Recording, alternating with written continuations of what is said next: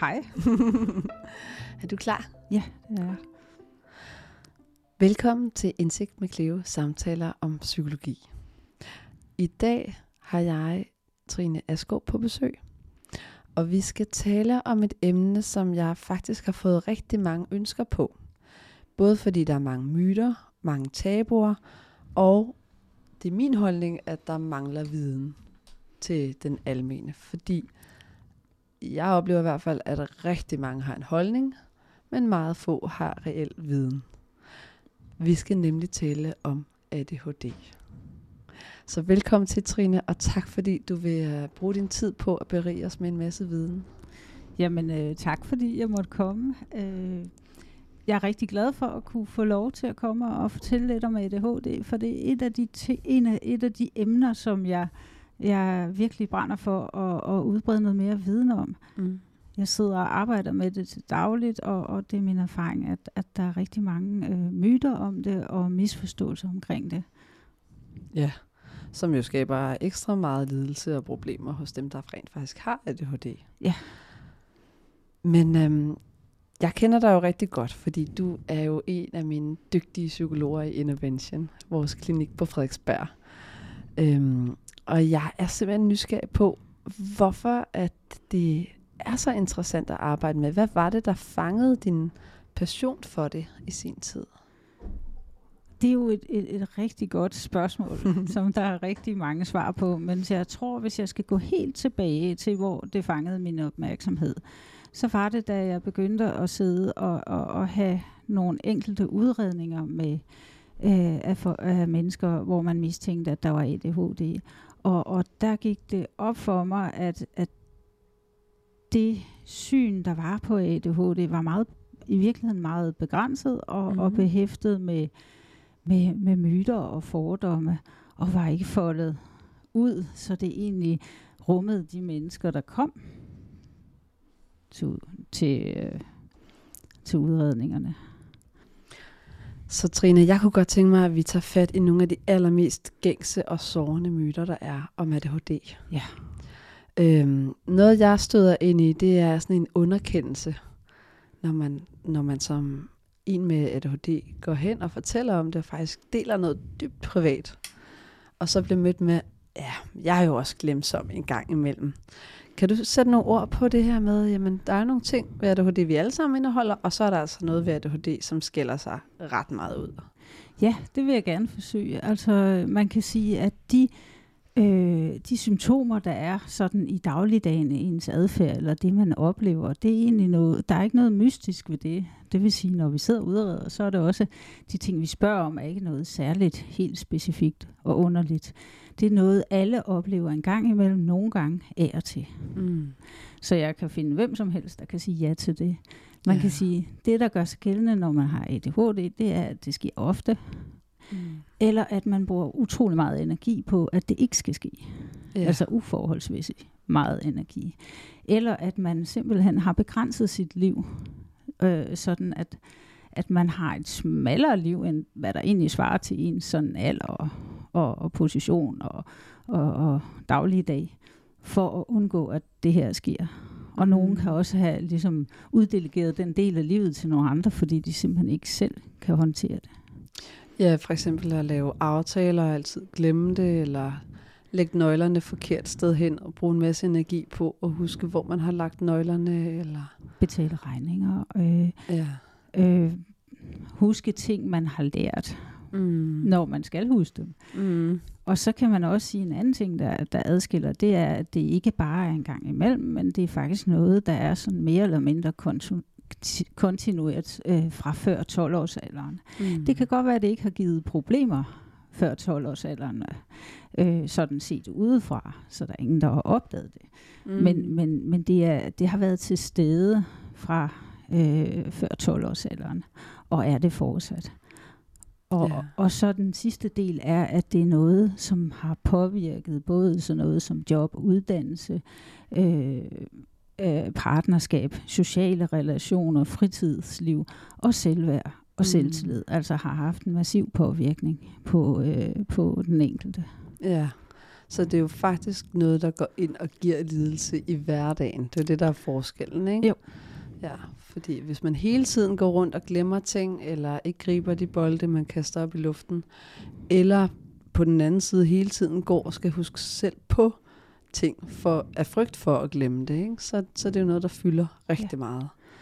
Og man kan sige, der har oprindeligt været og er måske også stadigvæk en, en forståelse af, at det er et spørgsmål om, at man mangler viljestyrke, eller man skal tage sig sammen, eller man skal være lidt mere målorienteret, eller man bare skal lære nogle teknikker og lære at bruge en kalender mm-hmm. og, og begrænse sin aktivitet, så man ikke laver så meget, eller bare erkende, at der er nogle ting, man overhovedet ikke vil kunne gøre i sit liv. For eksempel at studere. Det er jo super ærgerligt og en skam, hvis, hvis det er noget, der ligger som en forståelse af omgiv- i omgivelserne til den person, der har A D H D. Ja, det er jo også en myte. Det ja. her med, at hvis du har A D H D, så kan du ikke få en høj videregående uddannelse eller passe et vigtigt, svært job. Nej, det, så må du nøjes med ja. Ja, noget andet. Og, og, og Og øh, der kan man sige, at der jo efterhånden, som man, jeg tror det var i to tusind og fjorten, der var der faktisk flere med, øh, voksne, med, øh, der blev diagnostiseret med A D H D, end der var børn mm. i U S A. Og der kom jo ligesom et skift. Og der, der kunne man jo se, at øh, for, øh, mennesker med høje uddannelser og, og højt placerede jobs også opfyldte kriterierne for A D H D. Og, ja. og, og det øh, kan være svært at forstå, når man, når man hører, hvad, hvad diagnosekriterierne er, og tænker, så er det noget, der gælder hele tiden. Mm. Ja, det skaber jo også en, øh, et tabu på en arbejdsplads.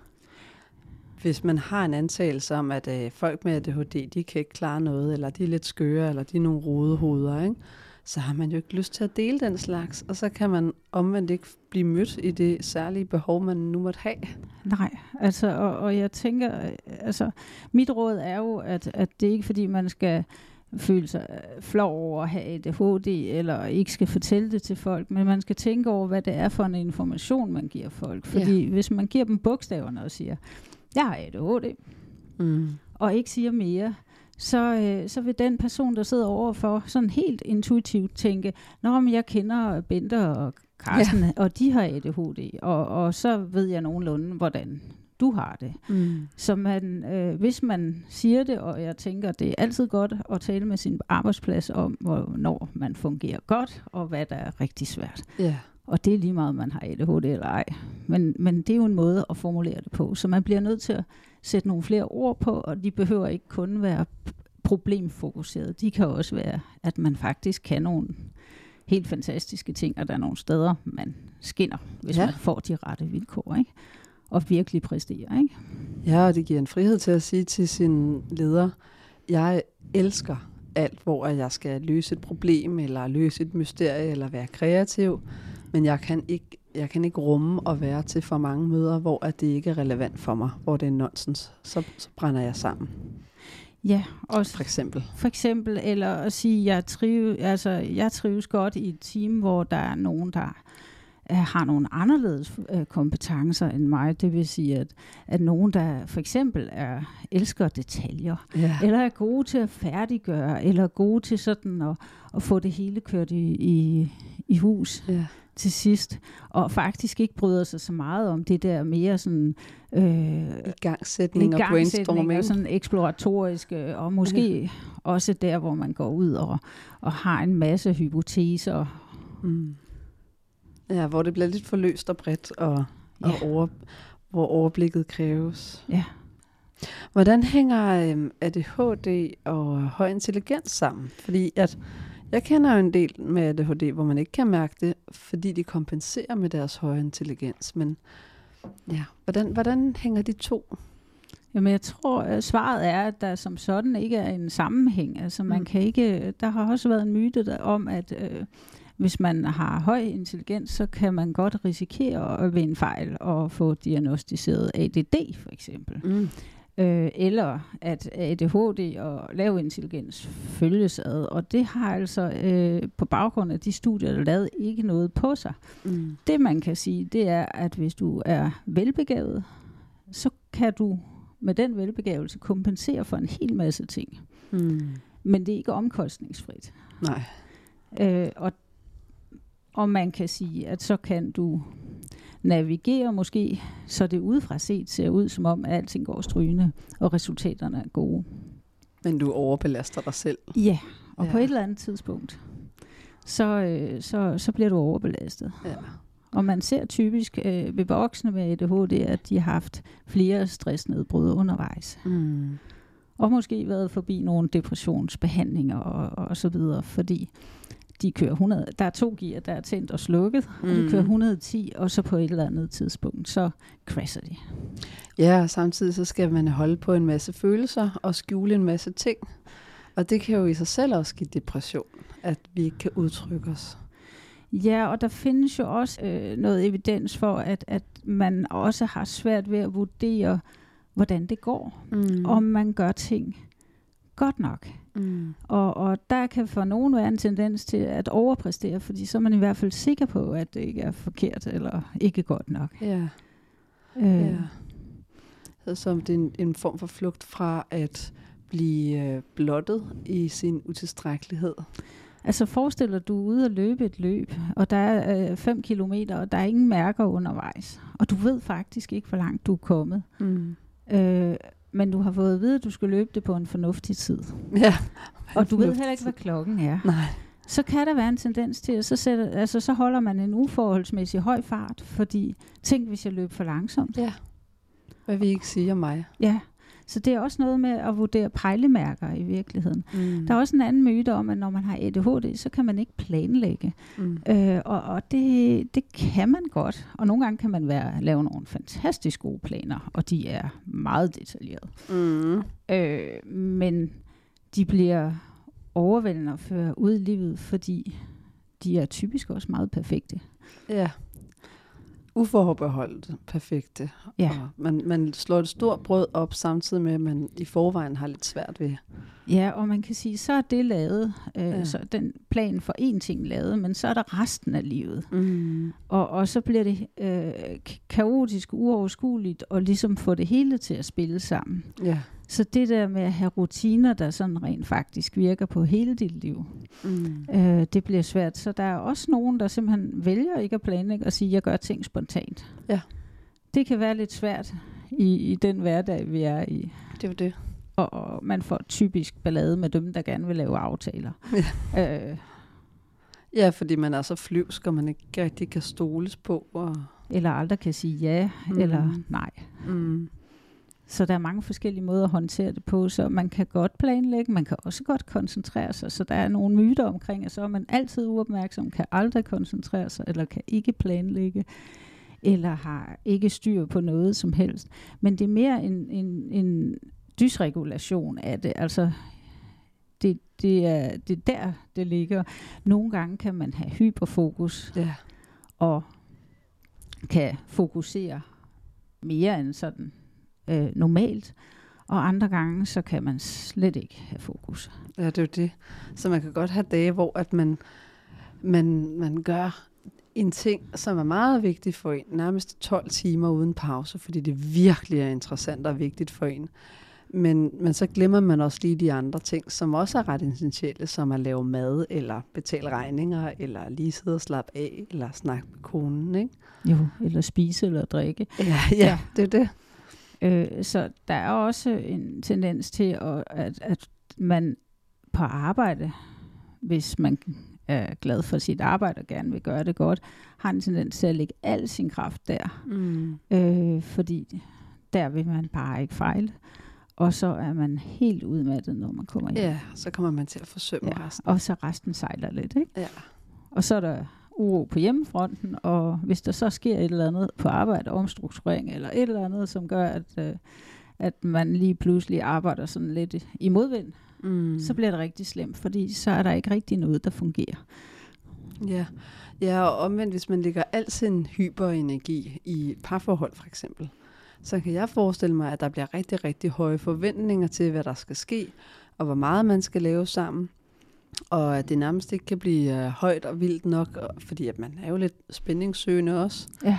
Øh, og hos modtageren vil man jo få gradvist dårligere og dårligere samvittighed, fordi man ikke kan give til det samme igen, eller man tror, der er nogle forventninger, der ikke bliver sagt om ja. noget, man skal præstere eller lave. Eller det kan blive udmattende ja, og skulle være en del af, af det stormfulde, øh, fantastiske. Ja. ja, vi skal hele tiden stimulere os med aftaler, og vi har ikke aldrig tid til at slappe af, ikke? Jo. Ja. Og så er der også en, en sjov lille feature, der hedder effektivitetsprincippet, har jeg mm-hmm. valgt at kalde den. At, at man typisk gerne vil gøre ting. Ja. Og de skal ligesom, man, det der med, hvor langt jeg er kommet og delmål, det er ikke en ting, som rigtig fylder. Øh, så enten er ting gjort eller ikke gjort. Mm. Og det vil sige, der kan komme sådan en tendens til, at man... Man, øh, ting skal gøres effektivt og hurtigt. Ja. Helst hurtigst muligt. Det kender jeg godt. Ja. Og, og, og, når man, og det er jo super fint på nogle områder, men nogle gange, så, når noget virker godt, så har vi jo en tendens til at udbrede det over andre mm. ting. Så hvis man begynder at gøre det i, i, ved aktiviteter, som egentlig ikke skal være effektive, men egentlig skal være hyggelige, så, så bliver det meget lidt hyggeligt. Ja. For eksempel at tage på skovtur med familien. Øh, er jo ikke en effektivitetsaktivitet. Nej. Så hvis man agerer som om folk er langsomme snøvler og ikke kan finde ud af noget, og ikke går den lige, lige vej hen til, hvor vi skal sidde, mm-hmm. øh, så bliver der det typisk meget lidt hyggeligt. Mm. Og så giver det gensidig frustration. Ja, for det, den uro smitter jo. Ja, og typisk sige. Kan man jo ikke tie stille med, at nej. Kom nu, bliv nu færdig. Kom ja. Nu, vi skal ikke derover, vi skal derhen, det har jeg jo sagt, ikke? Ja, præcis. Vi skal ind i bilen og afsted nu. Ja. ja. Og så tænker jeg også, at der kan gå lidt konkurrence i den. Ja. Altså i forhold til en far og fodbold, ikke? At øh, der bliver lige, lige pludselig så handler det om at være mest effektiv på boldbanen, og så, ja. så bliver børnene spillet ud mod hinanden, eller det handler rigtig meget om at få nogle mål i kassen, frem for at have det sjovt. Ja, og, og en opmærksomhed på, om træneren nu gør sit job ja. Godt nok. Øh, og jeg tænker, det er jo ikke noget, der sådan særskilt gælder for mennesker med A D H D. Men jeg tænker, der er en tendens til at engagere sig passioneret, og ja. Hvis man så får det der effektivitetsprincip, så glemmer man, at, at man er der egentlig for at se sit barn spille fodbold, eller hvad det nu er. Ja. Og støtte op om det. Præcis, man har hyperfokus på øh, noget, der er relevant set, eller irrelevant set med barnets øjne. Resultater. Ja. ja. Nu har vi jo snakket lidt om, om myter, og vi begynder at faktisk at tale lidt rundt om, hvordan det må være at være i en krop og et sind øh, med A D H D. Men jeg tænker, om vi skal spore os lidt nærmere på, hvad er egentlig A D H D, og hvad er det for nogle kriterier, vi læner os op af, når vi taler om A D H D? Ja, og sådan, man kan sige sådan grundlæggende, så øh, er der ligesom to hovedsymptomgrupper. Øh, den ene, den handler om uopmærksomhed, mm. og, og, og den anden handler om hyperaktivitet og impulsivitet. Mm. Og øh, derudover, under det falder jo alt fra koncentration og letafledelighed og tankevandring, øh, evne til at organisere, huske og finde ting og mm. have styr på ting, og, og så øh, motorisk uro. Yeah. Og det er altså ikke nødvendigvis at, at løbe rundt i lokalet eller hoppe meget karakteristisk med benet. Det kan også være at sidde og dimse. Ja, yeah. Det tror jeg, vi er mange kvinder, der kender. Yeah. Kvinder med A D H D, ikke? Og det er... Vi kan sagtens sidde stille, ja. men, men, men så er der en del af kroppen, som bevæger sig lidt, eller hvor vi mærker indre uro, ikke? Motorisk indre ja. Uro. Og det bliver faktisk diskret motorisk uro, mm. så, og, og, og man bliver typisk meget dygtig til at skjule det, så benene bliver viklet rundt om øh, stolbenene, yeah. og, øh, og fingrene ned under bordet, ja, hvor der kan dæmses løs. Ja. Eller der skrives øh, voldsomt mange noter og tegnes og, og så videre undervejs i, i, i ting. Eller der pilles i diverse ting og sager. Mm. Og det kan også være sådan en lettere bevægelse at skifte en bevægelse i stol konstant. Ja, præcis. Ja. Så vi lærer jo også nogle strategier for at få uroen ud, ubevidst eller bevidst, men uden at det er så synligt for andre. Ja, uden at vække opsigt. Ja. øh, så kan man sige, øh, så er der også et kriterie om, at, at, øh, at de her øh, vanskeligheder, de skal have, have været sådan mere eller mindre konsistent og have siden før tolv-årsalderen, og at de skal have påvirket livsområderne. Mm. Øh, så man kan sige, at A D H D er ikke et spørgsmål om, at man ingen viljestyrke har, eller evne til at planlægge, eller øh, ikke kan koncentrere sig, eller et resultat af, af dårlig opdragelse, mm. af manglende øh, forståelse for, hvad man bør gøre i samfundet. Ja, eller for meget skærm, overstimuleret, ja. Eller understimuleret. Eller, eller det er klart, så alt omkring os påvirker mm. os selvfølgelig, men, men det er ikke det, der er årsagen til det. Mm. Øh, og det er heller ikke forbundet med en bestemt I Q. Nej. Øh, hvis man sådan skal gå lidt væk fra, øh, fra tankegangen om, at det er en hjerne, hvor øh, eksekutivfunktionen er ødelagt, øh, mm. så kan man også gå over og sige, at man har egentlig en hjerne, der fungerer ganske glimrende, ja. øh, som den skal. Den fungerer bare efter nogle lidt andre regler.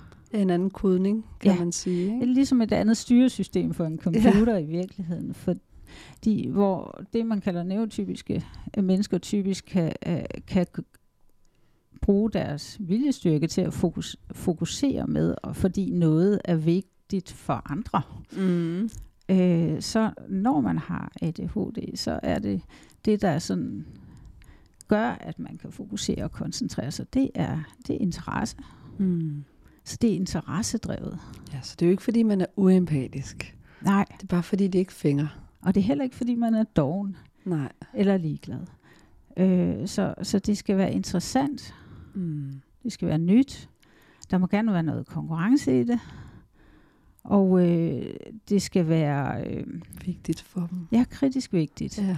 Øh, for personen. Og man kan sige, alle de her ting er jo ikke noget, man beslutter. Mm. Du kan ikke beslutte dig for, at lige præcis det her, det er interessant for ja. Mig. Årsregnskab, ja. Det skal være super interessant for det, mig. Det kan det være, men det er ikke sikkert, det er nej. For dig. Øh, og, og hvad der er interesse for den enkelte, det er jo vidt forskelligt, og det er jo derfor, det er så interessant, fordi der findes ikke sådan en løsning på det hele. Mm. Men, men hovedbudskabet er nok, at, at hvis, hvis noget er interessant, eller kritisk vigtigt for mig, eller er, er nyt, eller indeholder noget konkurrence, så kan jeg gøre hvad som helst. Ja. Og, og, og, og det er jo også det, man hører. Og jeg kan gøre det tolv timer i streg, uden at holde pause. Ja. Noget andet, som også, øh, man også har, har forsøgt at kortlægge, øh, det er, at, at øh, mennesker med A D H D har arbejdet af boost. Og ja. Det er jo egentlig lidt hyperfokus. Øh, og, og man får typisk en tre fire boost om dagen. Mm. Men man ved ikke, hvornår man får dem. Men, men man kan jo godt genkende, hvornår man får dem. Ja.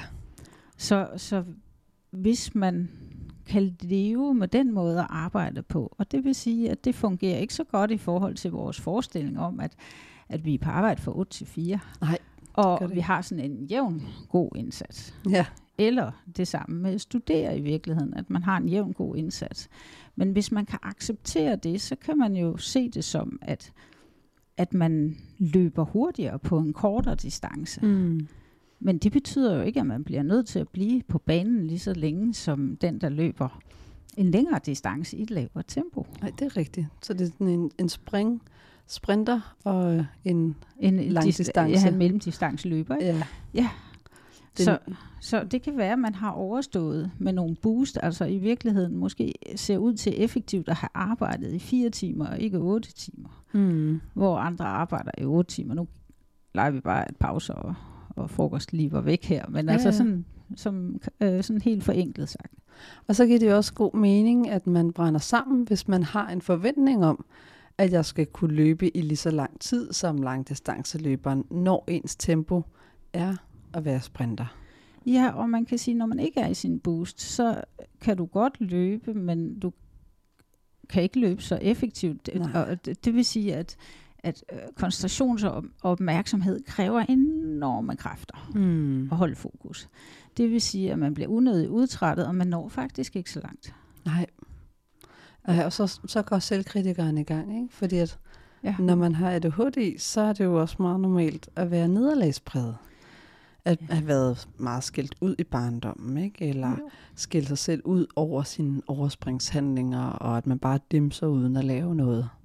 Ja, og jeg tænker, alle har jo en tendens til at sammenligne sig med alle de andre. Ja. Øh, det er den ene ting. Og den anden ting er, at man har øh, øh, også fundet ud af, at børn med A D H D hører faktisk tyve tusind flere negative ord, mm. øh, end, end børn uden A D H D. Mm. Øh, og det kan være sådan noget i rettesættelser og, ja, og kritik. Stille. Ja, og kritik. Mm. Og, og det er jo ret, øh, ret foruroligende, fordi det gør jo en kæmpe indflydelse på os, hvis vi bliver skældt ud for noget, vi rent faktisk ikke gør med vilje. Ja, plus at det er også rigtig svært at lære nye ting som barn, hvis du får det at vide, du ikke skal gøre, snarere end det, du skal gøre, ikke? Jo. Øhm, ja, et klassisk eksempel på ros, der i virkeligheden er kritik, det er, Eva, har det været en dejlig dag, du har jo været så stille. Ja. Kunne vi ikke gøre det i morgen også? Jo. Ikke? Så, så der, der fortæller man jo også barnet, at du larmer, du er irriterende, og alle andre dage er faktisk ikke rare. Eller, eller en klassiker fra skolen, det er, ja. at, at øh, du kan jo godt. Og vi ja. ved, du har, øh, du er fremragende fagligt, og kan, hvis du bare kunne tage dig sammen og gøre dig mere umage. Oh. Uh, og man kan sige, det er jo en, en positiv tilkendegivelse af, at du har nogle evner, men mm. samtidig så for, ligger der jo noget intentionelt i, at ja. det er dig, der vælger ikke at gøre det. Ja, ja. For du, du er doven, eller ligeglad. Eller, ja, præcis. Ja. Og, og det er meget frustrerende, hvis man har en fornemmelse af, at man rent faktisk ikke kan styre det. Mm. Og nogen gør sig virkelig umage.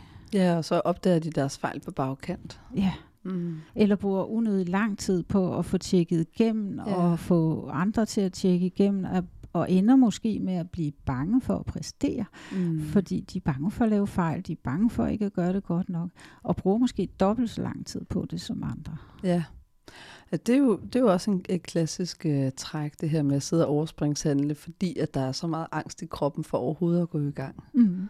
Mm. Og, og initieringsvanskeligheder er jo også en, som du siger, ja. altså det at komme i gang med ting kan være enormt svært, ligesom det kan være svært at slutte med ting. Mm. Ja, det er genkendeligt. Jeg har en øh, nær ven, hvor hvis han skal lave noget undervisning i et emne, der interesserer ham, så laver han alt for mange slides og fortæller alt for meget, og han kan ikke holde en tidsramme, fordi det er så spændende. Ja. Og omvendt skal han øh, lave noget undervisning, øh, surprise, surprise, han er jo lærer og underviser i sin ja. fritid. Øhm, hvis han skal lave noget undervisning i et emne, der er nyt og som er obligatorisk, og som lugter af pligt, pligtbetonet aktivitet, hvor han skal være viljestyret, så udsætter han det og laver det hele dagen før, ikke? Jo. Det er også meget klassisk. Ja, så bliver det nemlig kritisk for ham. Ja, ja. Præcis. Så bliver det pludselig vigtigt. Og, og man kan sige, det er jo der med helhedssynet, altså at have alle detaljer med, og, og ligesom skulle se på hele sammenhængen, ikke kunne nøjes med at kigge på en lille del og koncentrere sig om det. Det, det er jo også en anden, kan man sige, feature, mm. som jo kan være enormt øh, positiv, i, hvis den er vel anvendt. Ja. Altså det er jo en fantastisk øh, analytisk og, og problemløsningsevne, som tager højde for rigtig mange ting, og der er mange scenarietænkninger, før ja. man overhovedet sætter pinden på papiret. Men det er jo en anderledes proces. Ja, scenarietænkning. Kan du fortælle øh, lytteren, hvad det er? Det kan være, at øh, noget sådan helt almindeligt banalt, det behøver ikke være noget farligt, man skal, man skal på den skovturen, så har man egentlig tænkt igennem forskellige scenarier for, hvordan den her skovtur skal forløbe. Ja. Øh, det kan godt være, at man ikke har talt med dem, der skal deltage mm. i den, om den. Og sådan er der øh, i hvert fald mange, der har en tendens til, øh, ikke bevidst, men sådan helt automatisk at tænke igennem, scenarier igennem for, hvordan ting forløber, hvordan en løsning skal være, inden de begynder at prøve sig frem, eller inden de begynder at skrive noget ned. Mm. Så det giver god mening i forhold til det her pres for, at det skal gå godt, og vi samtidig ikke har noget at navigere efter. Ja. Så er det jo en måde at kompensere på, men jeg tænker også, det er noget, der kan give problemer, fordi det tager enormt lang tid, og der er også mange katastrofetanker, der kan dukke op. Ja, altså jeg tænker, at for at svare på det første, mm-hmm. at, at jeg tænker, at det for mange ligger helt naturligt. Det ja. behøver ikke at være knyttet op mod... Øh, mod øh, noget farligt eller noget angst. Øh, ja. Det er simpelthen øh, hjernen, der arbejder. Ja. øh, og taler. Og nu finder den noget at tænke på eller mm. tale om. Så det er ikke noget, man, der sådan kræver meget energi. Men det kan være øh, svært, hvis man har lagt sig fast eller er landet på den perfekte løsning. Ja. Og ting forløber jo sjældent sådan, når andre er involveret, eller når man selv er i gang med at lave et eller andet. Mm. Ja, det må være enormt udmattende i et parforhold. Fordi så bliver ja. det meget rigidt også. Og det kan ja. gøres personligt. Og det er svært ikke at have en plan. Ja. Altså, og, og det er jo lidt ligesom rutiner er forfærdelige og skulle mm. tilpasse sig, men samtidig øh, er der et utroligt stort behov for at have en rutine. Hvis der er en dag uden noget, så flyder den bare ud. Mm. Ja, og så er vi fanget i tomheden og hyperaktiviteten. Ja. ja. Jeg tænker på, hvad med i forhold til følelser? Nu har vi jo været lidt inde på hyperaktiviteten. Vi har talt lidt om øh, impulsiviteten. Det er det her med, at det, det skal bare være nu og her. At øh, man ikke har så nemt ved at stoppe op og overveje sin valg. Øh, og vi har snakket om opmærksomhed. Men hvad med følelseslivet? Der er jo en, øh, og det har faktisk været underkendt i rigtig mange år, men der er jo en emotionel komponent i at have A D H D, og det betyder, at man har noget øh, dysregulation af, af sine føl- følelser. Mm. Og det er sådan, hvis man skal sige det meget enkelt, så kan, betyder det, at man har egentlig en normal reaktionsmønster, når noget er irriterende, eller øh, man bliver ked af noget, så, så, så vil andre også blive ked af det. Det er mere størrelsen yeah. af følelsen, der fylder. Fordi størrelsen, altså man kan blive meget ked af en forholdsvis lille ting. Og øh, når man bliver så ked af det, så er det ligesom om, så er der ingen mulighed for at, at løse det. Ja, det og, det og man låst. Er i sin følelsesvold, altså ja. øh, på en måde, så man har svært ved at sætte ord på det. Mm. Det er ikke altid, andre ser det. Øh, nogle gange gør det. Det kommer an på, om man vender det ind eller ud af. Mm. Øh, og, og der verden, altså intet fungerer. Ja, det og, bliver meget sort-hvidt. Ja. Og så pludselig, så går det over. Ja. Det kan jeg godt genkende fra venner og bekendte med A D H D. Ja. Og, og, og det er jo, set udefra er det jo vildt. Ja. Ja, fordi det er som om, at de bliver taget i en storm. At det bliver en anden person. Og jeg har så været sammen med, med nogen, som... hvor de i deres opvækst ikke har været acceptabelt at være vred eller ja. såret. Ikke? Især såret er forbudt, fordi der er du sårbar. Så, øhm, så, så vrede kommer ud i stedet for den reelle følelse, hvilket er enormt forvirrende. Fordi så bliver det til angreb øh, og en masse monolog og ja. Ja, stærke reaktioner, hvor man som pårørende bliver helt perpleks og forvirret om, hvad foregår der? Jeg kan ikke genkende dig. Og næste dag så er det gået væk. Ja, eller en time senere er der sket noget andet. Yeah, yeah. Altså, det, kan, det varer forholdsvis kort tid, og, og, og, og dem, der gerne vil hjælpe, kan faktisk have rigtig svært ved, øh, fordi at der er ikke noget, der virker. Ja, man kan ikke nå ind. Nej. Øh, og man kan se, set udefra er det svært og, og, og en lille smule skræmmende. Set mm. fra personen selv, så er det jo forbundet med utrolig meget skam yeah. og selvkritik. Ja. Yeah. Hvorfor overreagerede jeg? Hvorfor kan jeg ikke bare ligesom alle andre? Og så videre. Og pinlighed over for andre. Mm. Øh, og, og så tænker jeg, at der er rigtig mange, der ikke ved, at det også er en del af det. Og bare det at vide, at jeg kan godt sådan, jeg kan godt reagere ret voldsomt på nogle små ting. Yeah. Men det er faktisk okay, og det er ikke tegn på, at det går helt galt nu med mig. Mm. Øh, og, og det plejer jo at gå over. Yeah. Og det i sig selv kan faktisk gøre det lettere.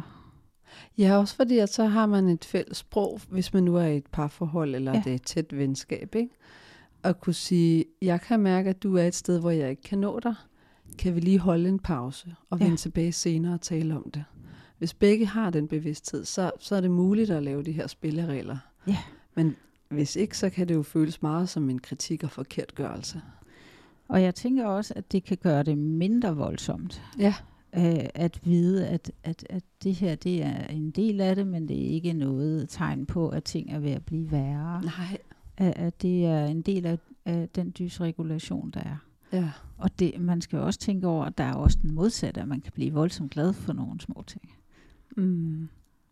Jeg er nærmest manisk, tænker du, eller? Nej, bare bliver u- usandsynligt glad for noget, som andre bliver overrasket over, man bliver så glad for. Ja. Så det er jo også en positiv ja, ja. ting, og der er også øh, på den måde også kan blive meget begejstret, forelsket, fascineret. Ja, ja. ja.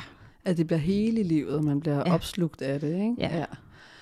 Ja, og jeg tænker, der hvor det kan skabe øh, relationelle problemer især, er hvis man tolker de her stærke følelsesmæssige udsving, man oplever, som øh, det samme som, at tankerne er sande, eller at øh, problemet virkelig er et stort problem, og det skal løses, ikke? Så der bliver, anvendt, der bliver antændt noget urgency, ja. som jeg tænker kan clashe lidt med ens øh, trang til at udføre med det samme, ikke? Eller løse problemer, ens impulsivitet. Ja, eller simpelthen slå op i et ja. parforhold, eller altså, det modsatte, indlede det spontant på, på en følelse. Ja, eller, eller opfatte alt som problemer, som skal løses, stød og pine, ikke? Jo, eller sige sit job op. Ja. På grund af en, en, en reaktion, ikke? Mm. Øh, og og det, er jo, det er jo noget, der er svært at navigere i, fordi man skal jo også tage sig selv alvorligt, så hvornår og hvad hvad. Ja, præcis. Så jeg tænker, der er, en, der er en, lidt en opgave i, enten med en, en, en, der er en coach eller øh, en, en nær pårørende i, og lige at gå det igennem og sige, hvor stort var det, hvad, hvad havde, har det af betydning, er det fordi det i virkeligheden er prikken, altså dråben, mm-hmm. eller er det her bare en... et bløb, ja, kan man sige, som er en del af at være mig. Ja, reagerer du, fordi der er en belastning, eller er ja. det et... Eller et tegn på noget andet, som du ikke har fået løst, eller er det her bare et udsving? Ja, ja. ja og, og, og fred være med det. Jeg kan ja. godt lide at kalde det et hæk, ja. fordi at det er noget, man kan høre, alle er bevidste om, at det er der, men, men vi talsætter også, at det er hverken farligt, eller noget, man skal skammes over.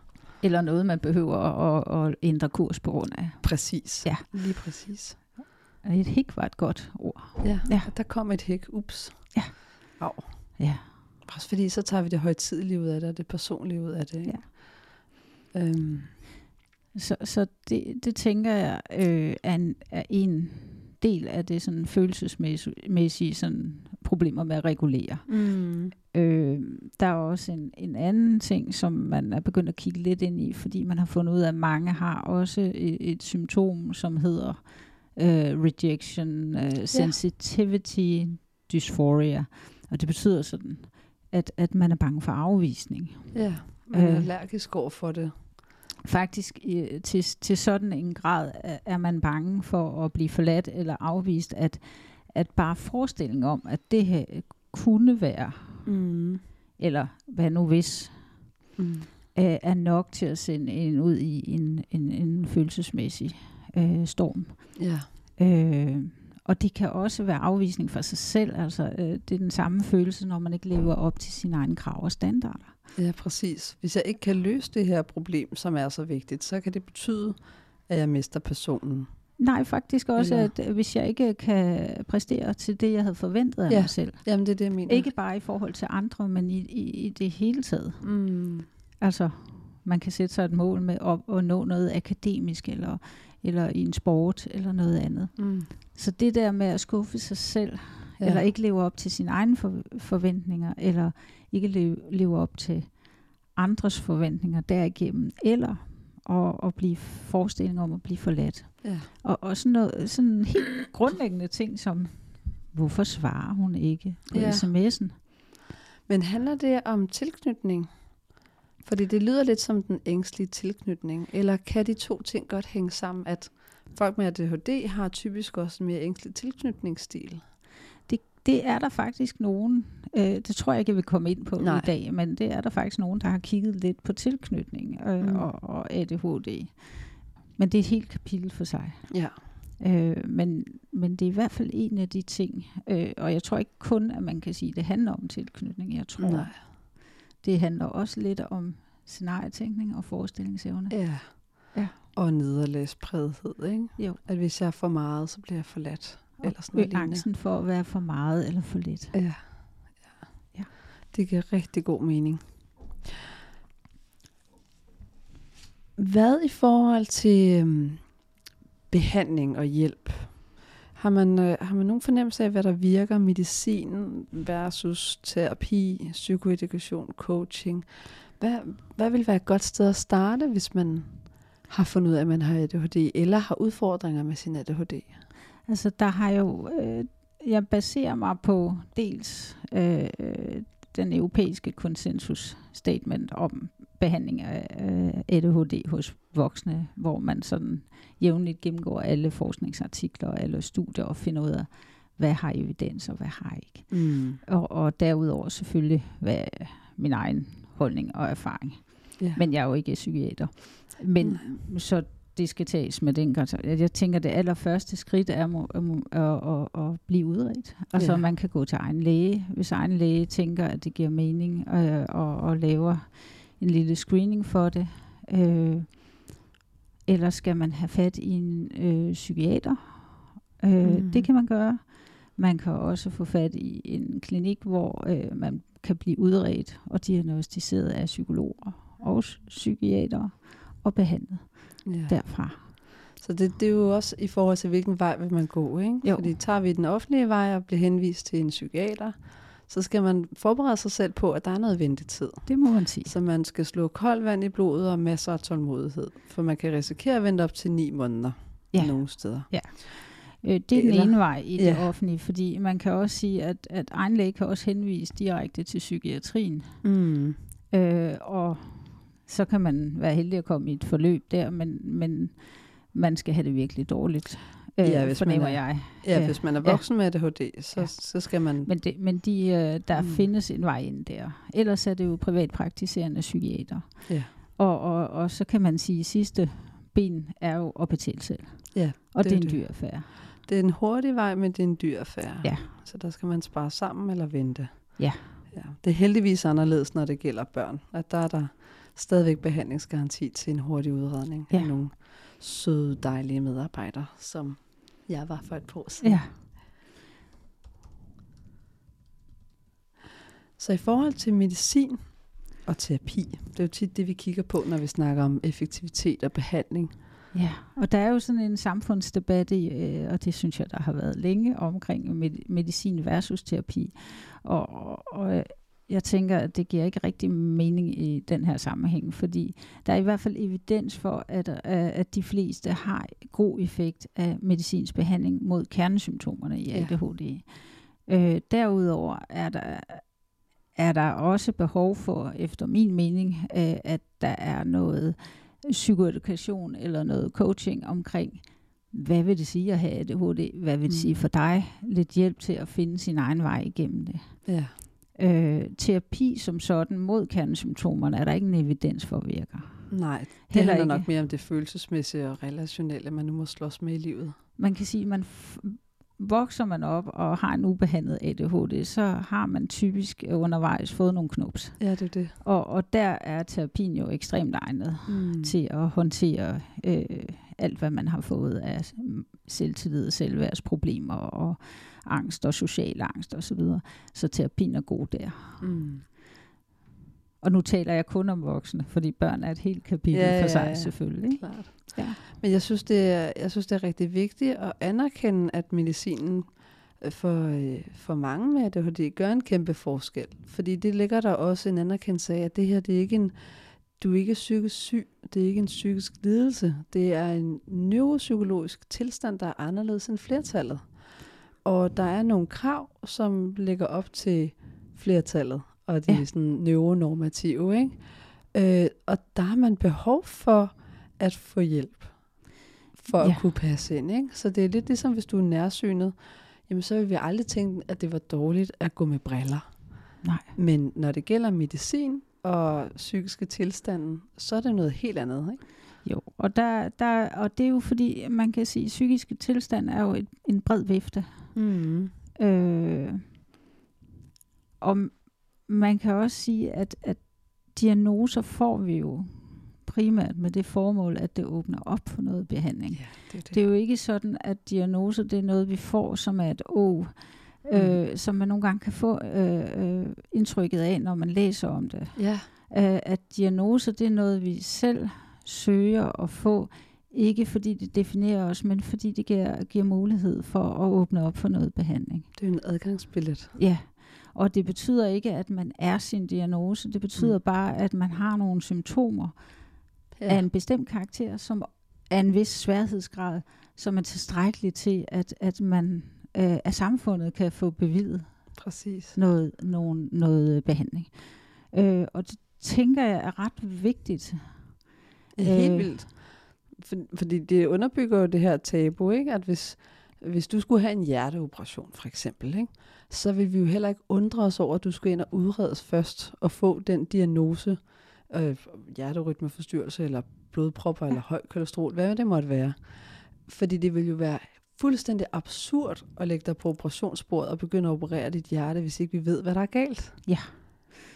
Men når det gælder psykiske sygdomme, jamen så... så Bliver, det, bliver diagnostiseringen i sig selv gjort til noget særligt, og også noget skamfuldt, fordi det er jo, der er lavet en undersøgelse i Danmark, at psykisk sygdom, det er det største tabu, der findes for tiden. Selvom der bliver åbnet op. Ja. Og det er simpelthen så dejligt at, at se, ikke? Ja. Øh, så jeg tænker, at det er vejen ind. Øh, og så er der jo også noget omkring, øh, og det synes jeg lige er væsentligt at nævne inden, mm-hmm. vi slutter i hvert fald, at, at nogen tænker, at man får fupper sig til diagnosen for at få mm. nogle performance-fremmende ja. øh, øh, medicin, og, og det medicin, man får, øh, mm. når man har A D H D, man kan sige, at hvis man får for meget af det, så får man A D H D-symptomer. Ja. Og hvis man har er et menneske, øh, der ikke har A D H D, så, så må man jo antage, at man får det samme. Der er lavet et stort studie i U S A, øh, som viser, hvor det faktisk er tilladt at få udskrevet øh, mm. medicin til og præstationsfremmende medicin. Ja. Og, og det viser faktisk, at de akademiske resultater for studerende bliver ikke bedre, hvis man ikke har. Det giver jo god mening, fordi ja. det er jo et, et amfetaminlignende stof. Ja. Så det er klart, at normale mennesker, de vil blive urolige og klapper tænder og blive rastløse og ikke vil koncentrere sig, fordi at deres hjerne simpelthen får skruet tempoet op. Og får en fornemmelse af at være mere hyper og være mere vågen, ja. og, og, og det er typisk den, som man måske tænker bidrager positivt til det akademiske resultat. Ja, ja. det er det ja. ikke, fordi det er A D H D-symptomer. Men der er ingen signifikant øh, effekt øh, på, på resultaterne, og det er jo ret interessant. Men det må der jo omvendt være for A D H D, ellers så ville det ikke være kategoriseret som medicin. Ja. Altså jeg tænker, der er en effekt, og den er faktisk ret stor yeah. for de fleste. For nogen, og jeg tror det er sytten procent, har man fundet ud af, at der en times hård træning mm. kan give fire timers koncentration og ro. Mm.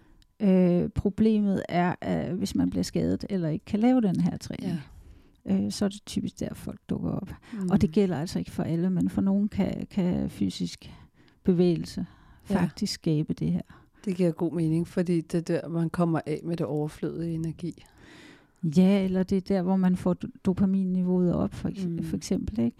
Øh, men det gælder kun for sytten procent, og, og jeg ved ikke, hvor bredt studiet er, men nok til det er blevet nævnt i hvert fald. Ja, og det er jo ja. dem med A D H D, ikke? Ja. ja. Men ja, medicin, når man har A D H D, det virker jo meget, hvad skal man sige, ikke beroligende, men man fokuserer, man er mere centreret. Altså jeg tænker, det virker på, på kernesymptomerne, og, ja. og, og som jeg øh, forstår det, hvis man er velbehandlet, så får man medvind mm. til at kunne fokusere, når man vil. Ja. Og, og man får også mindre sådan distraktabilitet, altså man bliver mindre distraheret. Ja. Øh, og, og, og samlet set kan man sige, hvis man har været på arbejde en dag, så når man kommer hjem, så er man mindre træt i hovedet og, og har overskud til familie og, og resten. Mm. Øh, og der er også en, øh, en effekt på øh, de følelsesudsving, der er. Altså den følelsesmæssige dysregulation. Men det er klart, altså det er jo ikke sådan, at så er alt væk, det fikser ikke alt. Mm. Og det er også derfor, at det er en rigtig god idé at, at få beskrevet, eller få lavet en lille håndbog, vil jeg sige. Ja. Ja. Ja, inden vi går til dagens øvelse, ja. fordi det kan jeg godt mærke, du vil ja. hen til. Ja. Jeg ved jo godt, hvad det er. Så vil jeg også bare lige, altså det her med medicinen er også godt til at beskrive, hvor forskellige folk med A D H D føler sig i forhold til andre. Fordi når man, når man har A D H D uden medicin, og du står og skal have en, en samtale med en, som ikke interesserer dig, øhm, og du er på vej videre hen til noget andet måske. Der er noget effektivitet, der larmer, og nogle forventninger til sig selv, om at man skal være sød og god osv. Mm. Når du står og har en samtale, så kan man blive afledt af fem til ti forskellige tanker ja. samtidig. Og alle lydene udenfor, og samtalen til bordet ved siden af, og i den anden side, og musikken. Så, så man sidder og har rigtig meget fokus, og man bliver overstimuleret. Og man kan faktisk ikke lytte ordentligt sådan aktivt man til den samtale. Man kan se munden bevæge sig. Ja, man ser munden bevæge sig, og man kommer til at afbryde, fordi man måske bliver lidt tålmodig, eller det er virkelig vigtigt, at man får det sagt, man har på hjertet, inden man glemmer det, ikke? Jo. Hvis vi så tager det samme eksempel igen, du står og taler med en, som ikke rigtig interesserer dig, om et emne, som ikke rigtig interesserer dig, og der er lyde og baggrunden og tanker, men du tager din medicin, så vil en person med A D H D lige pludselig opdage, ofte i hvert fald, at wow, jeg kan rent faktisk fokusere på det, den anden siger, også selvom det er røvkedeligt. Og det ikke interesserer mig. Og jeg bemærker en impuls til måske at afbryde lidt, eller jeg bemærker mine tanker, der vil have mig andre steder hen, men jeg lader mig ikke rive med af dem. Mm. Så det er jo en helt, helt anden fornemmelse for dem med A D H D, der får medicin. Og sandheden er, at det er faktisk sådan, de fleste uden A D H D har det. Ja. At vi registrerer lyde omkring os, men vi er stadigvæk fokuseret på det, der er vigtigt for os, ikke? Eller det, der er nærværende. Ja. Og, og der kan folk med A D H D virkelig mærke en forskel. Så hvor personer uden A D H D vil opleve medicinen som forstyrrende og sådan giver uro og hyperaktivitet, der vil folk med A D H D netop falde til ro og blive mere fokuseret. Ja. Ja. Og få lettere ved at sortere i indtryk. Ja, lige præcis. Jeg vil godt lige tilknytte noget ja. sidst. Altså medicinen, altså det er jo en, en, en specialistopgave, og det, det er altid en speciallæge i psykiatri, ja. der skal udskrive medicinen øh, og, og skal justere dosis og ændre præparat, fordi der er jo mulighed for, hvis man har uacceptable bivirkninger, at, at prøve andre præparater. Mm. Så det er godt at have en god dialog om, hvordan går det, hvad er forbigående, og, og virker det for mig? Ja. Fordi øh, man tager medicin, f- fordi det skal have en virkning. Mm. Og hvis det ikke har det, øh, så skal man jo gøre noget andet. Vi skal til dagens øvelse, Trine. Fordi det tænker jeg også kan hjælpe os med at komme nærmere og give os nogle tips og tricks og gode råd til, hvordan man som en med A D H D kan kigge på sine udfordringer og bruge sine styrker. Mm. Men jeg tænker også, det er meget relevant for pårørende, at det også kan være en hjælp til dem at hjælpe ens pårørende på vej. Mm. Ja, og, og fordi pårørende har en tendens til at ville dig det bedste, ja. og, og, og derfor vil pårørende prøve at lære dig deres oh, teknikker, ja. det oh. der virker for dem. Ja. Og det er ikke sikkert, det virker for dig, hvis du har A D H D. Nej. Øh, så der skal, du skal finde dine egne. Ja. Fordi en, en, en to-do-liste vil bare være en liste over ting, som man har dårlig samvittighed over, at man udskyder for en med A D H D. For nogen med A D H D. Ja. Og, for, og, og det, det er virkelig forskelligt fra person til person, hvordan også hvilke strategier man har, der virker godt, og som mm. ikke overbelaster, mm. øh, og hvor man anvender dem. Mm. Så det er lidt at finde ud af, hvad virker for dig, hvad virker ikke for dig. Hvad, hvordan lærer du bedst? Mm. Kan du give nogle eksempler på nogle ninja tricks, som du har udviklet sammen med klienter, eller som vi har fundet ud af ja. sammen? Altså, ja. Der er et øh, sådan helt studie ninja trick. Mm. Øh, fordi selvom du får medicin og har A D H D, så vokser træerne ikke derhen, hvor du kan planlægge dit studie i detaljer, så du får læst hver dag, mm. hvis du også har andre ting i dit liv. Ja. Og nogle gange lægger forelæsere eller andre to hundrede sider ud aften før, mm. som du forventes at læse til i morgen. Og nogle gange får du ikke læst det, eller du har ikke, det kræver meget at få læst en ikke særlig spændende ja, artikel. Det er klart. Øh, forberedelse er jo enormt kedeligt øh, i forhold til belønning, hvor afleveringer er meget mere sådan, der er flere features ved en aflevering, som er kritiske og vigtige, ja, og konkurrence. Og, ja. Ja. Så, så noget, man kan gøre, øh, det er at bruge mindmaps, fordi de rigtig mange, som har A D D, har A D H D og A D D, har også øh, en rummelig øh, hukommelse. Mm. Og mm, man skal øve sig lidt. Øh, men man kan sige, hvis du får otte kapitler, du skal læse, mm-hmm. og du ikke kan nå at læse dem af forskellige årsager, eller ikke er i stand til at læse dem, så er det en god idé at lave et mindmap over indholdsfortegnelsen ja. for hvert kapitel. Så hvad er et mindmap? Jamen mindmap, øh, og det er der jo skrevet bøger om, men mm-hmm. sådan helt basic, praktisk, øh, lige til hånden, det er, at der er en cirkel i midten, mm-hmm. øh, og der skriver du navnet på kapitlet, og så laver du ligesom med en sol nogle grene ud, og det ja. er under afsnit, eller ah. i øh, kapitlet. Og på hver gren er der jo nogle under-under-afsnit eller begreber. Ja. Typisk kan man kigge i indholdsfortegnelsen. Der er en fin disposition, ah. og det er den, man kopierer over på mindmappet. Okay. Så læser man indledningen, som typisk er en ti til femten linjer. Det handler lidt om, hvad er det, vi skal i gang med. Og så læser man afslutningen, hvad er det, vi fandt ud af. Mm. Det laver man en lille kort note om på den allerførste øh, gren på mindmappet.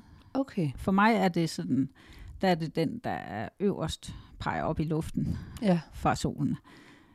Også, så man ligesom forbereder sig på, hvad er det for et budskab, jeg skal lære ja, noget af. Hvad er konteksten? Ja.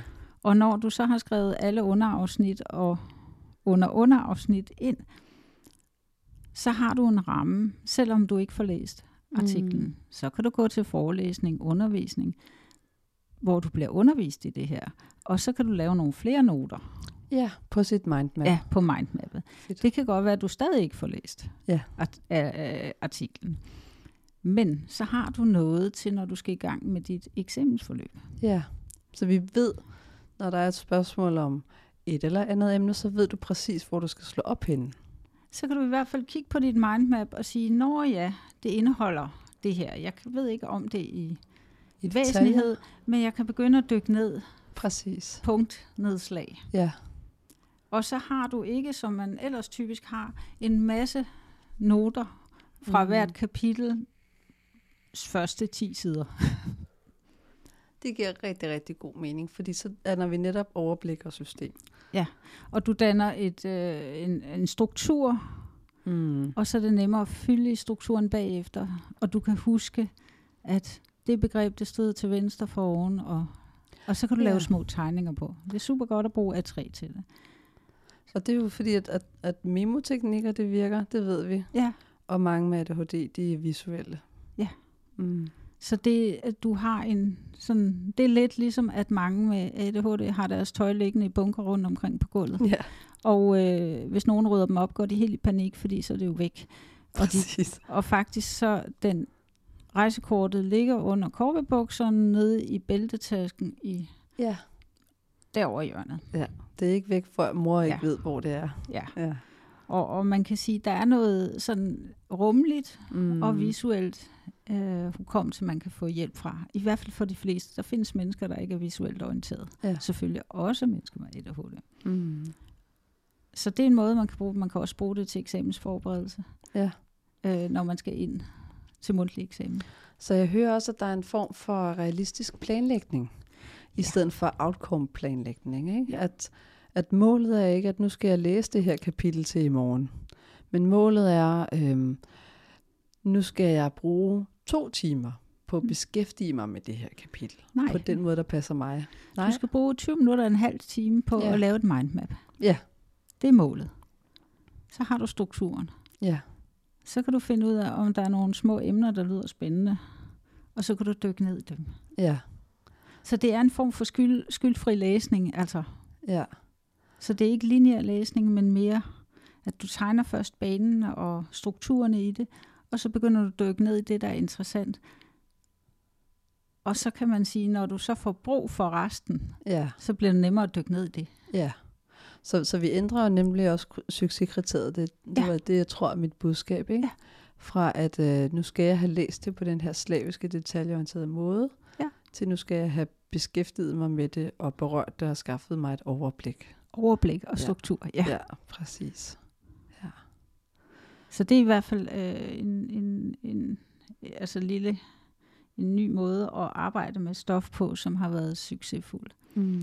Øh, der er også noget med, at, og det kan andre studerende også bruge, at der er også noget med at øh, definere, hvornår man læser, hvor mange timer man skal beskæftige ja. sig med noget, i stedet for at have den der, jeg skal jo også læse. Jamen det er det. Ja. Fordi det kan være meget, meget mere overskueligt og motiverende for mange, det her med, at det kommer ikke an på, om opgaven er fuldført, men hvor lang tid jeg har kunnet bruge på opgaven. Ja. Jeg kender det fra mig selv. Der er ikke noget mere røvsygt for mig, end at gøre rent. Men øh, hvis jeg kan have et mål om, at jeg gør rent i tyve minutter, ja. så kan jeg meget nemmere gå i gang. Og så overrasker det mig altid, hvor meget man når på tyve minutter. Ikke? Jo. Mm. Og det er jo lidt sprint, sprinteren og langdistanceløberen ja, igen. Ikke? Det er jo det. Ja. At vi kan sagtens, når vi først er kommet i gang. Ikke? Og det er halvdelen ja. af arbejdet at komme i gang. Men øh, dagens øvelse, du har med, du sagde noget om en brugermanual. Hvad går det ud på? Ja, og det, det bliver sådan, øh, i hvert fald, det bliver jo ikke helt i detaljer, men mm. jeg tænker, at når man øh, skal i gang med at kigge på, hvordan skal jeg skrue min hverdag sammen, når mm. man har A D H D, så skal man egentlig begynde at skrive en helt personlig brugermanual yeah. øh, til sig selv. Og det er faktisk noget, jeg har stjålet lidt for en, der hedder Dodson, som forsker meget i A D H D yeah. og, og holder nogle foredrag om det. Øh, og øh, man kan sige, at ideen bagved det er, at du skal finde ud af, hvordan du yeah. går med den måde, din hjerne virker på, og hvordan ting virker for dig. Mm. Og øh, du kan ikke regne med, at Lars derovre, som også har A D H D, at det fungerer på samme måde. Så Nej. du kan ikke egentlig låne ting fra ham. Så du skal sætte dig ned og finde ud af, hvordan du, hvordan, for eksempel, hvordan lærer jeg bedst? Ja. Ja, for at tage, tage metaforen lidt videre, ikke? Altså, jo. vi starter ikke på samme måde, vi fejlfinder ikke på samme måde, og det er Nej. ikke altid den samme ting, der er galt. Nej, mm. og man kan sige, at, at der er jo nogle forskellige ting, som er udfordringer i nogle sammenhænge nogle gange. Ja. Altså i nogle sammenhænge, og ikke i andre. Så mm. har jeg nogle gode strategier, som virker et sted, som jeg kan bruge et andet yeah. sted. Øh, og passer de til? Ja, så hvis jeg kan mærke uro og usikkerhed og angst øh, i en social kontekst til ja. konfirmationen, og føle mig udenfor, eller frygten ja. for, at de ikke kan lide mig, kan jeg overføre den, de gode råd, jeg har givet mig selv, kan jeg overføre den til, til en anden. Ja, til en anden ja. fest. Ja. ja. Og det kan også være sådan noget med at sige, at når jeg er på arbejde, så fungerer det sociale faktisk rigtig godt. Mm. Ja, for, og det er nok, fordi jeg ved, hvad jeg skal. Ja, det og hvad vi snakker selv. om. Ja. ja. Så hvordan kan jeg på en eller anden måde gøre lidt det samme? Ah ja. Hvordan kan jeg overføre noget gennemsigtighed, eller noget rammer, eller... Ja. Mm, påtage mig en rolle, bidrage med noget bestemt, ja. for eksempel. Og man kan sige, at man kan også gå lidt øh, vejen med værdier, som mm. du jo også arbejder med. Rigtig meget. Øh, når man skal etablere nye vaner. Ja. Fordi man kan sige, hvad, hvad er det for et menneske, jeg gerne vil være? Yes. Og, og i kraft af, hvordan det menneske er, hvad er det, jeg gerne vil vælge at gøre? Hvad vil man vælge at gøre i den her situation? Mm. Og så kan man lave nogle ganske, ganske små vaneændringer. Ja. Og så knytte dem op med noget, som er interessant eller sjovt. Mm. Så en, en værdi kunne for eksempel være venlighed. Ja. Øhm, at man gerne vil vise sig selv og andre og øhm, mennesker globalt en form for mildhed og venlighed. Det er sådan meget... Øh, abstrakt værdi. Yeah. Og det kan vi så overføre til et mål fra dag til dag, ved at sige, okay, hvordan er jeg venlig mod mindst én person? Yeah. Og så undermål, for eksempel at til den her fest, der skal jeg give mindst tre personer en kompliment. Yeah. Så der går vi fra værdi til mål, men også den her konkurrence, ikke? Altså, mm-hmm. som gør det lidt til en leg for sig selv på en måde. Ja. Yeah. Og man kan også sige noget af det, der er udfordringen også, Øh, når man skal lave nye vaner, for eksempel at træne og så videre, det er mm. resultatet. Ja. Yeah. Det kommer først uh, om firs dage, ikke? Det er det. Ja. Øh, så der skal noget andet til at drive det. Mm. Og der kunne det netop være at sige, jep, jeg har trænet i dag. Ja. Altså ikke hvor meget, ikke hvor langt, ikke mm-hmm. hvor mange sæt, hvor meget jeg kan se på mine muskler og så videre. Jeg er sådan en, der træner hver dag. Men at jeg overhovedet kom ud. Ja, mm. og hvis jeg ikke får trænet i dag, så går kontoen i nul, og så har jeg trænet hver dag i morgen. Ja. Altså ikke at slippe det hele, fordi det fejler. Ja, altså vi ved jo også, at, at vaner de bliver først faste, når vi selv synes, at det er sjovt. Og vi synes først rigtigt, at det er sjovt, når vi begynder at blive gode til det. Det er ja. derfor, jeg synes, det er røvkedeligt at spille fodbold. Ja. Øhm, så der er også en tålmodighed i, at jamen, jeg skal virkelig gøre det mange gange, før jeg får en oplevelse af, at jeg er blevet lidt bedre til det. Og når jeg så er blevet bedre til det, så begynder jeg at synes, det er sjovt. Og der kan man jo arbejde lidt med at sige, at det, jeg gerne vil blive bedre til, det er at komme til fodbold. Ja. Om jeg så er på banen, eller sidder ved siden af og vinker til de andre, eller hvad jeg gør, mm. så har jeg været afsted til fodbold. Og det er jo netop her, gentagelsen kommer ind ja. i billedet, ikke? Og jeg vil faktisk skære det ud endnu tyndere skiver, at, at bare det at komme ud og gå hundrede meter, ja. er mere end at være derhjemme.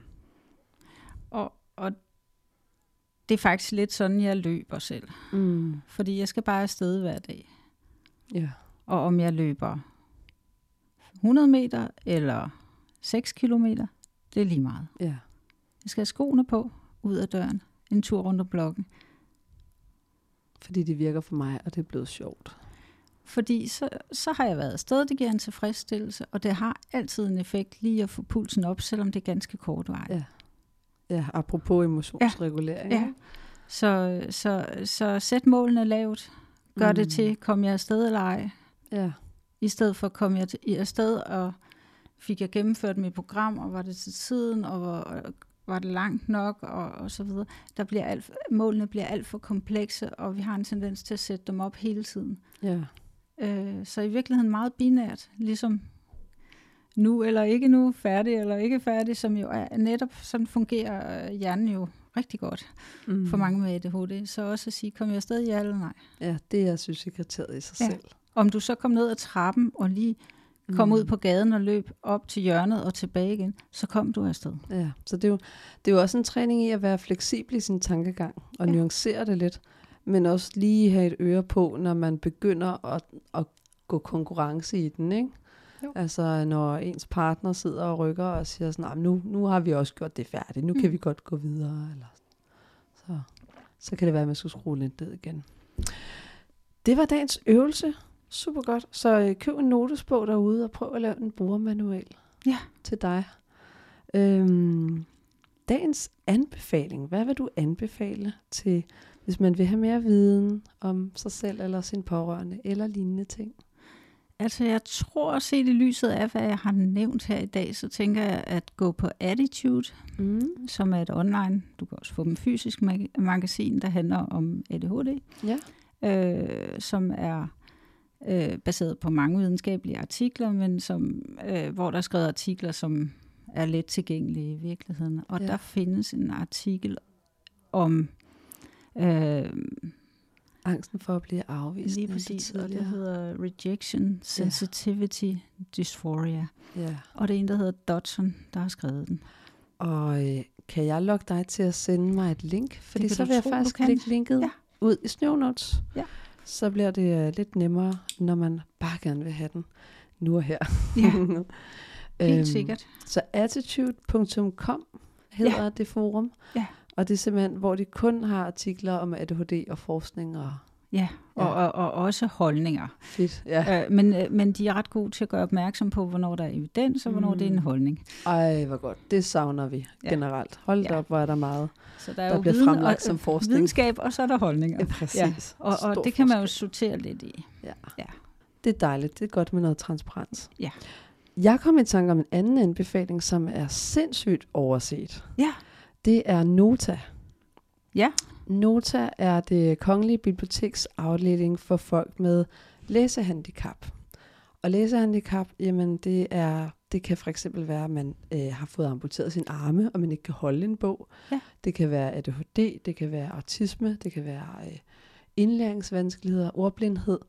Øh, det er simpelthen øh, biblioteket for dem, som af forskellige årsager er udfordret i at kunne læse normalt. Og når du har A D H D, så lever du også op til adgangskravet. Øhm, og det fantastiske ved Nota er, at du kan øh, sende dem din, øh, din litteraturliste, eller en artikel, en specifik artikel, du skal læse under dit studie, eller i forbindelse med dit arbejde. Og så kører de den simpelthen igennem maskinen, og øh, får noget øh, robotindtalings øh, på, samtidig med at teksten bliver markeret. Så det er ligesom, at der er en gul overstregningstus ved de ord, som du hører, der bliver læst op. Ah, smart. Yes, og det gør det nemlig meget mere tilgængeligt at, øh, at læse, når du både kan høre og se det, især ja. Når du har A D H D. Og du kan skrue op og ned for tempo, fordi det er der jo også rigtig mange, der gør, ikke? At ja. For simpelthen at fodre dem, fodre en med, med det energiniveau og den, den tempo, som, som stemmer overens med ens indre metronom. Så er der mange, der skruer op. Hvordan, øhm. hvordan får man adgang til det? Altså, hvad ja. Skal man igennem ansøgningsmæssigt? Du skal gå ind på hjemmesiden, øhm, og så, skal du, øh, så kan du printe øh, en formular ud, som du skal give til enten din praktiserende læge, eller din psykolog, ja. Eller din lærer, øh, eller din psykiater.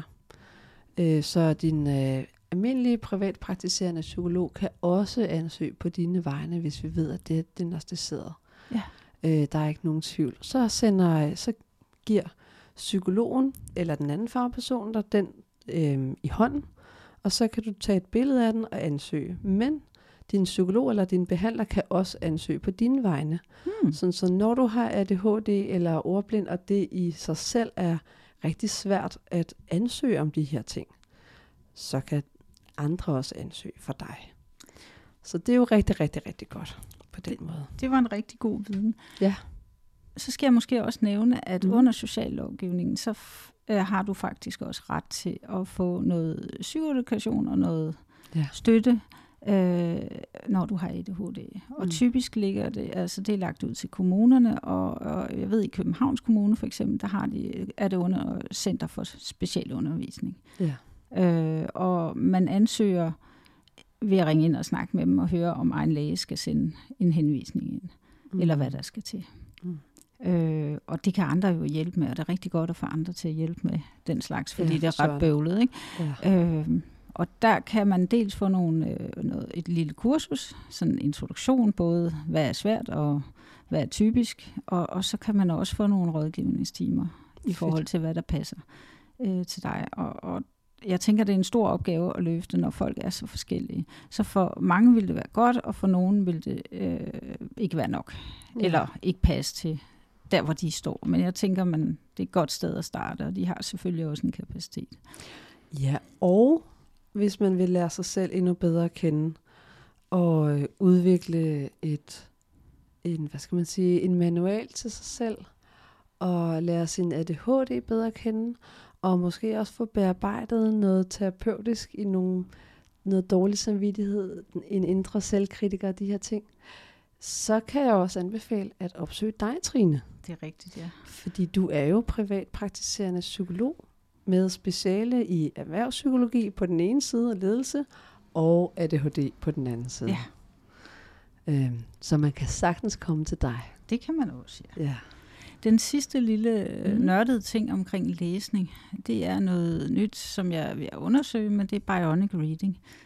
Hvad øh, hedder det? Bionic Reading. Bionic Reading. Og det er, man er begyndt at eksperimentere med, om man kan køre en tekst igennem Øh, en proces, så visse dele af ordene bliver øh, markeret med fed, mm. så de bliver mere synlige, oh, og det ja. Skulle faktisk hjælpe til at bringe læsningen fremad, ja.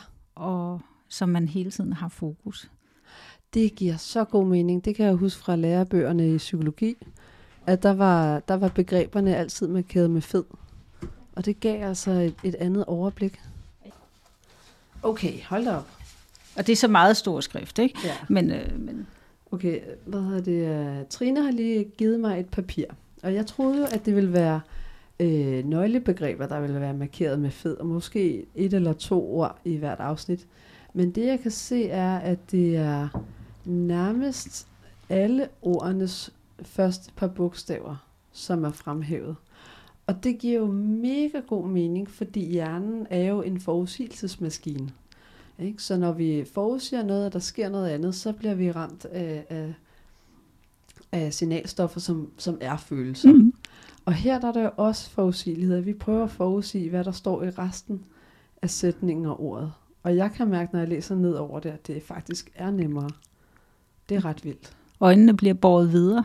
Fuldstændig. Man, ja. øh, man, man kommer ind i et flow, hvor man har øh, nærmest lyst til at læse det.